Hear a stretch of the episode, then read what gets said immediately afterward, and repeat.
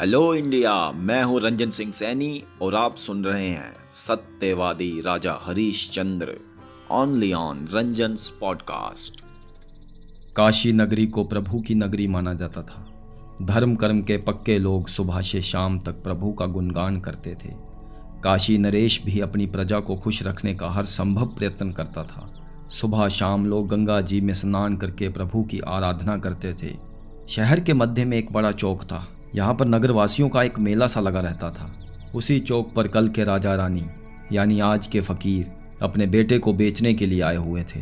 उस समय हरीश चंद्र अपने बेटे को लिए कह रहा था, भाई और बहनों, तथा अन्य नागरिकों, देखो समय की बात है। आज एक मजबूर और बेबस माता पिता अपने पुत्र को बेच रहे हैं। आओ जिसे आवश्यकता हो, इसे खरीद कर ले जाओ। उसी समय भीड़ में से एक सेठ आया और हरीश चंद्र के पास आकर बोला हे भद्र पुरुष यदि तू इस औरत को बेच दे तो मैं तुझे मुँह मांगे दाम देने को तैयार हूँ। क्या लोगे इसका? तीन भार स्वर्ण, इससे अधिक मुझे कुछ नहीं चाहिए। यही मेरे सिर पर कर्ज है। मैं तेरे कर्ज का जिम्मेदार नहीं। बस मैं तो इस औरत का ही दो भार स्वर्ण दे सकता हूँ, इससे अधिक नहीं। हरिश्चंद्र कुछ देर के लिए सोच में पड़ गए। लड़के को बेचने आया था, पत्नी का ग्राहक आ गया। तीन भार स्वर्ण चाहिए था। दो भार स्वर्ण मिल रहा है। एक भार स्वर्ण के लिए ये जमदूत फिर उनके पीछे चलेगा। तारामती अपने पति की इस उलझन को समझ चुकी थी। तभी उसने सेठ से कहा, देखो सेठ जी, मैं दो भार स्वर्ण के बदले ही आपकी दासी बनकर उस समय तक रहूँगी, जब तक मेरे पति आपको दो भार स्वर्ण वापस नहीं कर देते। परंतु यदि आप एक भार और स्वर्ण देकर साथ में मेरे पुत्र को भी अपनी सेवा के लिए खरीद लें तो अच्छा होगा। सेठ कुछ देर के लिए सोच में पड़ गया। सोच क्या रहे हो सेठ जी? ये बालक भी आपकी बराबर सेवा करेगा।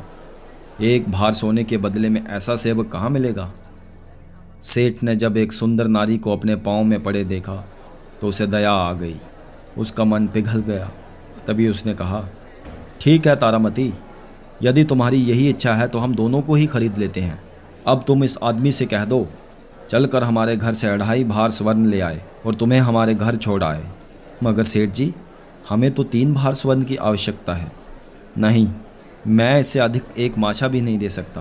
तुम्हारी इच्छा है हाँ करो या ना। मरता क्या ना करता। आखिर हरीशचंद्र को हाँ करनी पड़ी।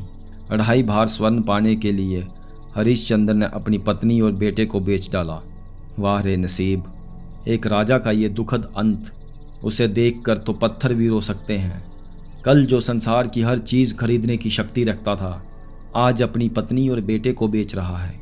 परंतु दुख तो इस बात का था, उसका तीन भार स्वर्ण भी पूरा नहीं हो रहा था। जब तारा अपने पति से जुदा होकर जा रही थी तो उसकी आँखों से निकलते आँसू देखकर हरीश चंद्र का दिल बुरी तरह से रो रहा था। वो भी अपने आँसू कहाँ रोक सकता था? तारा रोती हुई बार बार कह रही थी, आपकी ये दासी, जिसने जीवन भर साथ देने की कसम खाई थी, अब आपसे जुदा हो रही है, वो भी उस समय जबकि आप इस बड़े संकट में फंसे हुए हैं। मैं क्या कर सकती हूँ? मैं तो मजबूर हूँ, एक बेसहारा नारी। अब तो मुझको ये भी अधिकार नहीं रहा कि आपके दुख में काम आ सकूँ। तारे, तुम देखना, हमारा बेटा किसी श्रवण कुमार से कम नहीं। तुम लोग कर भी क्या सकते हो? भाग्य के लिखे को कोई बदल नहीं सकता। जाओ तारे, जाओ। रोहताश बेटे का ध्यान रखना। कितना दुख भरा दृश्य था।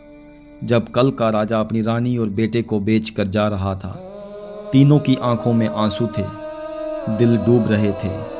तारामती बार बार कह रही थी, हे संसार के स्वामी, ये तेरा कैसा न्याय है? सत्यवादी होना क्या पाप है, जो इसके बदले में हमें इतनी बड़ी सजा दे रहे हो? सत्यवादी हरीश चंद्र अपने भाग्य पर रो रहा था। उसकी पत्नी और बच्चा सेठ के घर में नौकरों का काम करने हेतु जा रहे थे। नागराज हरीश चंद्र के पास आया। उसे तो अपने तीन भार स्वर्ण की आवश्यकता थी। भाड़ में जाए हरीश चंद्र और उसके घर वाले वो अंदर आते ही अपने अंदाज में बोला हरीश चंद्र तुम रो रहे हो? और मैं अपने भाग्य को पीट रहा हूँ। इस जंगल में बैठे बैठे मैं दुखी हो चुका हूँ। मैंने तुम्हारे लिए अपने बीवी बच्चों को छोड़ा। तुम हो कि रोज ही रोकर दिखा देते हो? देखो नागराज, मेरे पास अभी तो अढ़ाई भार स्वर्ण का प्रबंध हुआ है। इसके लिए मैंने अपनी पत्नी और बच्चे को बेच डाला। अब तुम ये स्वर्ण लेकर अपने घर चले जाओ। बाकी स्वर्ण एक मास के पश्चात आकर ले जाना। नहीं, ये नहीं होगा हरिश्चंद्र। मैं अपने राजा की आज्ञा का पालन करूँगा, ना कि तुम्हारी। मैं स्वर्ण लूँगा तो पूरा, नहीं तो यही आपके पास ही बैठूँगा। मैं तीन भार स्वर्ण लेकर ही घर वापस जाऊँगा। यही मेरे स्वामी की आज्ञा है। देखो नागराज, तुम जिद मत करो। केवल आधा भार स्वर्ण ही तो बाकी रह जाएगा। उसे भी मैं जल्दी दे दूँगा। चिंता मत करो। मुझ पर विश्वास करो। मैं सत्यवादी हूँ। आधा भार स्वर्ण दिए बिना मरूँगा भी नहीं। हरीशचंद्र, मैं इन सब बातों को नहीं जानता। मुझे तो अपने स्वामी की आज्ञा का पालन करना है। अब जैसे भी मुझे तीन भार स्वर्ण का प्रबंध करके दो, इससे आगे मैं कुछ नहीं जानता। मगर कहाँ से लाऊं? ये स्वर्ण लाने के लिए मैंने अपनी पत्नी और बच्चे को भी बेच डाला। अब और क्या चाहते हो तुम? अपना आधा भार और स्वर्ण। कहा ना, फिर ले जाना। अब तुम चले जाओ। अरे ओ चतुर! तू क्या मुझे पागल समझता है? मैं नहीं जानता। मेरे जाते ही तू यहाँ से गायब हो जाएगा। मैं तुझे कहाँ तलाश करूँगा? नागराज, मैं कोई चोर नहीं, जो चोरी करके भाग जाऊँगा। कुछ दिन पहले मैं भी राजा था। आज दान देकर फ़कीर हो गया तो क्या हुआ? ये कहानी बहुत पुरानी हो गई। अब तो स्वर्ण का काम स्वर्ण से ही होगा। लेकिन कैसे होगा? जो आदमी अपने पत्नी और बेटे को बेच सकता है, वो अपने आप को क्यों नहीं बेचता? नागराज अब सीधे हमले पर उतर आया था। ये तुम क्या कह रहे हो नागराज? वही जो सत्य है जो तेरी शांति और मुक्ति का रास्ता है। अब इसके सिवा और कोई रास्ता नहीं है। हरीश्चंद्र अब अपने आप को भी बेच डालो। हरीश डालो। अब हरिश्चंद्र के सामने कोई और रास्ता भी नहीं था। उस यमदूत के शब्द अब भी उसके शरीर पर अंगारे बनकर बरस रहे थे। अपने आप को बेच दो अपने आप बेच दो अपने जो आदमी अपनी बीबी और बच्चे को बेच सकता है वो अपने आप को क्यों नहीं बेच देता? अपने को बेच दो हरीशचंद्र अपने को बेच दो। यही सोचकर हरीशचंद्र दुखी मन से उसी चौक पर आ बैठा जिस पर उसने अपनी बीवी और बच्चे को बेचा था। वहीं पर खड़ा होकर उसने बोलना शुरू कर दिया है कोई मेरा खरीदार? आज मैं अपने आप को बेच रहा हूँ। आओ किसी को नौकर की आवश्यकता हो तो मुझे अपनी सेवा के लिए ले चलो। ले चलो, सस्ते में सस्ते में ले चलो। कितने में बिक रहे हो भैया? एक आदमी ने उसके करीब आकर पूछा। देखो भाई बिक मैं नहीं रहा, मेरी मजबूरियाँ बिक रही हैं, क्योंकि मैंने इस आदमी का कर्जा चुकाना है। बस तुम इसका कर्जा चुका दो और मुझे अपना सेवक बनाकर ले चलो। कितना कर्ज है भाई तुम्हारा?